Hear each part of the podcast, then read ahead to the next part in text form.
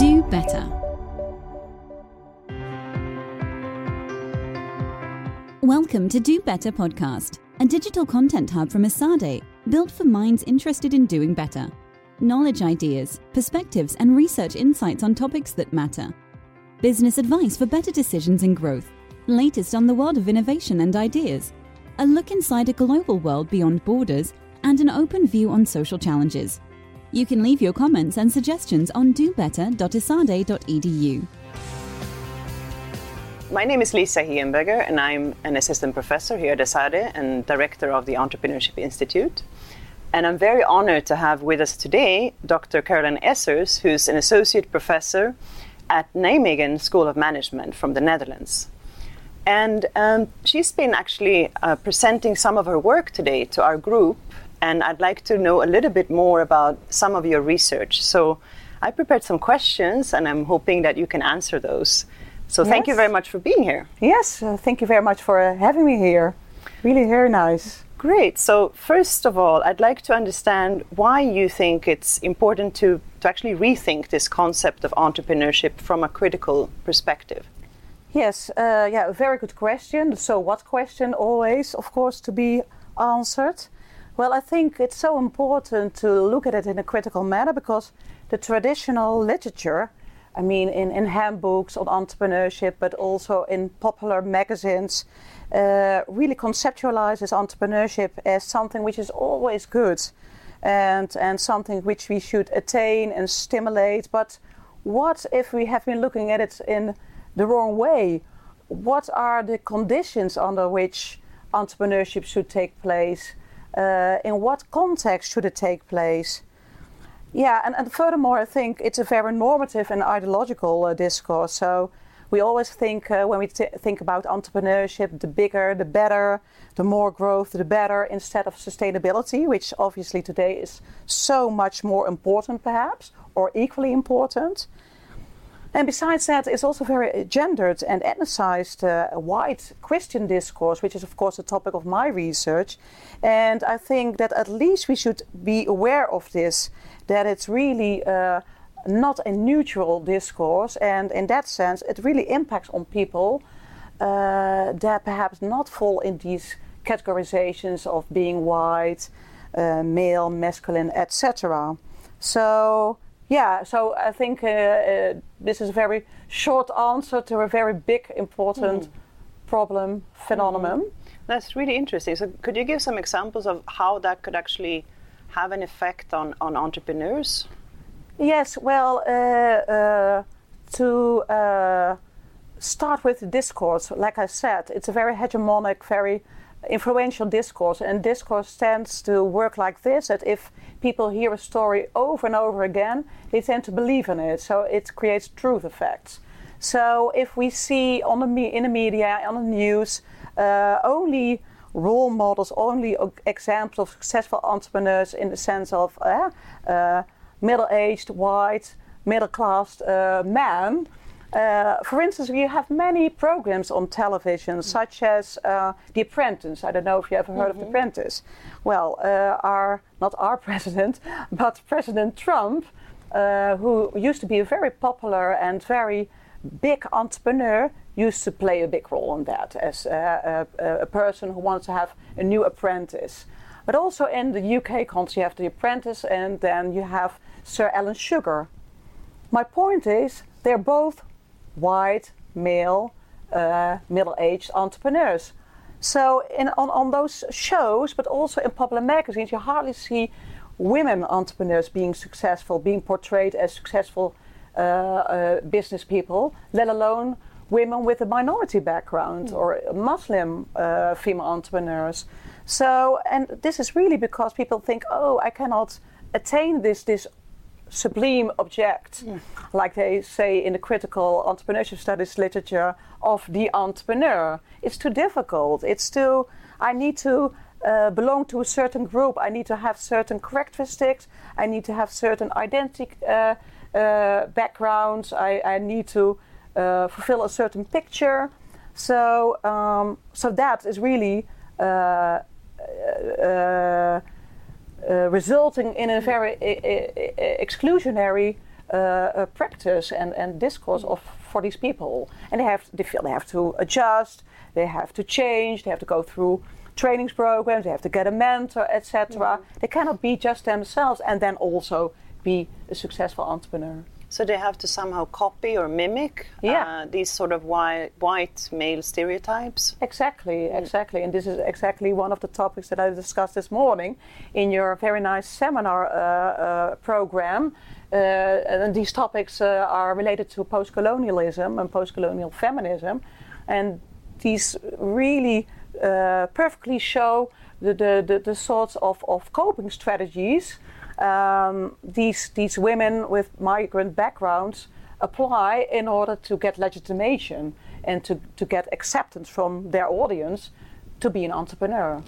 And do you think that, um, and I, I, I guess um, that investors would also be in, influenced by, you know, these these stereotypes, i- if, if you may, um, and and does it mean also that these um that types of entrepreneurs who don't fit these categories have uh, more of a difficulty in gaining access to financing when Yeah. they're setting up their businesses? Yeah, yeah. This is uh, shown, uh, has been shown by, by lots of different uh, researchers, also by my own research, uh, talking not only by the women themselves who felt they had to prove uh, more, they had to work harder on their business plans in order to prove they were legit as entrepreneurs, but also in my uh, interviews, talks with um, loan officers of banks, um, policymakers, they showed in, in, in, in their uh, talks that uh, uh, they found it uh, sometimes difficult to believe that these women were to be taken seriously as real entrepreneurs, to, to, to say so. Um, and this also uh, resulted in lower loans, for instance. So these women uh, had to prove more, but also got lower loans uh, than their male counterparts, for instance. So And you also true. study not just female but also migrant Yeah. um, entrepreneurs. And, Yeah. and what kind of biases are, are um, do you, have you found in your research there? Well, the interesting uh, thing, interesting is perhaps not the right word, but from a, a scholar's perspective at least, um, the, these women are not only women, they are Turkish or Moroccan in, in the case of my study, uh, they're entrepreneur, but they're also Muslim and all at the same time. And this is where the concept of intersectionality comes in. So the sim- simultaneity of these categories makes that it's for them uh, much more difficult to become an entrepreneur and to get accept- acceptance uh, from their audience, from um, different communities, majority community, in my case, the Dutch majority community, but also uh, their own ethnic uh, uh, community. Uh, what's happening there is that entrepreneurship in itself, as I already explained, is quite gendered, so it has a very masculine connotation to it. Um, but also uh, in their own community, the public private divide is very gendered, meaning uh, women are prescribed to more household rules and, and caring uh, uh, roles, I mean, not rules, but roles. and um, um, and, and for them to trans- transgress uh, the public-private div- divide, which is so gendered, and taking a very public role, uh, being a very public figure as an entrepreneur in their community, is quite difficult. Uh, and it's not always accepted or uh, desired or appreciated, uh, not only, by the way, by their male counterparts, but also by their female counter- counterparts. So it's also important, I would say, to show in, in my research, in our research, that it's not only uh, uh, the, the, the men in these communities that uh, withhold perhaps and, and, and make their lives difficult, so to say, but sometimes also their, their, their mothers or their sisters. Perhaps they also have a stake uh, in maintaining a certain status quo. Mm-hmm. And and I'm wondering uh, in, in that uh, that's really interesting and and in terms of what we actually can do about this. So, so I can understand that as we mentioned before, you know, some um, of these uh, female entrepreneurs are trying to mimic, you know, what uh, their male counterparts are doing. But I think uh, there should also be ways for you know other uh, for for the sort of more traditional or what we think about as the stereotypical entrepreneurs to learn also from those different contexts and different types of entrepreneurs who, who are actually doing really great work. Uh, is there something that um, that you would take as as uh, sort of strategies that are used in the type of entrepreneurship that you study that others could learn from um, as well? Yeah, well, uh, I think uh, uh, from starters, I think it's very important for local and also national governments uh, to be aware of the fact that these women are there and that they shouldn't be stigmatized uh, and being seen as as uh, unemancipated, uh, and that they really want to take up a role as an emancipated uh, person um, because they're very important role models also for the communities for mm-hmm. not only uh, other women but also the children also male uh, uh people also their their sons for mm-hmm. instance mm-hmm. Can look up to them so I think it's very important for uh, society and, and, and governments to be aware of the important role that these women play uh, and that they really can make a change, that they're really change agents, so to say. Um, and therefore, I think also that um, it's important that to some extent, for some period of time, uh, these women perhaps get some extra funding, some extra help, stimulation from these governments to set up their businesses, and uh, that also support is being given to their networks, uh, and that they're also being eased uh, access to more mainstream entrepreneurial networks.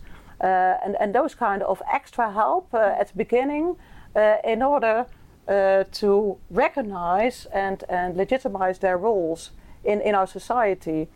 And last but not least, of course, it's, it's our job as scholars, as scientists, to write about it, not only in those very great journals like organization studies or human relations or whatever, uh, but also uh, sometimes to take a, a step aside out of uh, the, the academic discourse and to write about it in more popular media. Mm-hmm. Had to write about it in, in, in, newspapers once in a while when we really have an important message uh, to spread. Uh, because I think it's also our responsibility as scholars uh, to share these very important insights that these women have very important social and economic roles mm. all at the same time.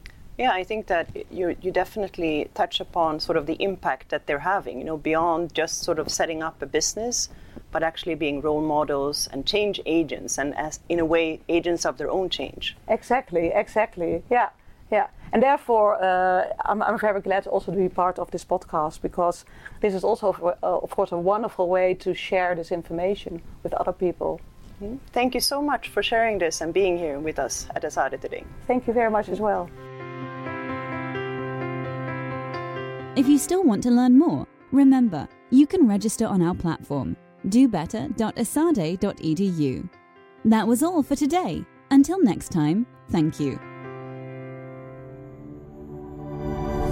Do better.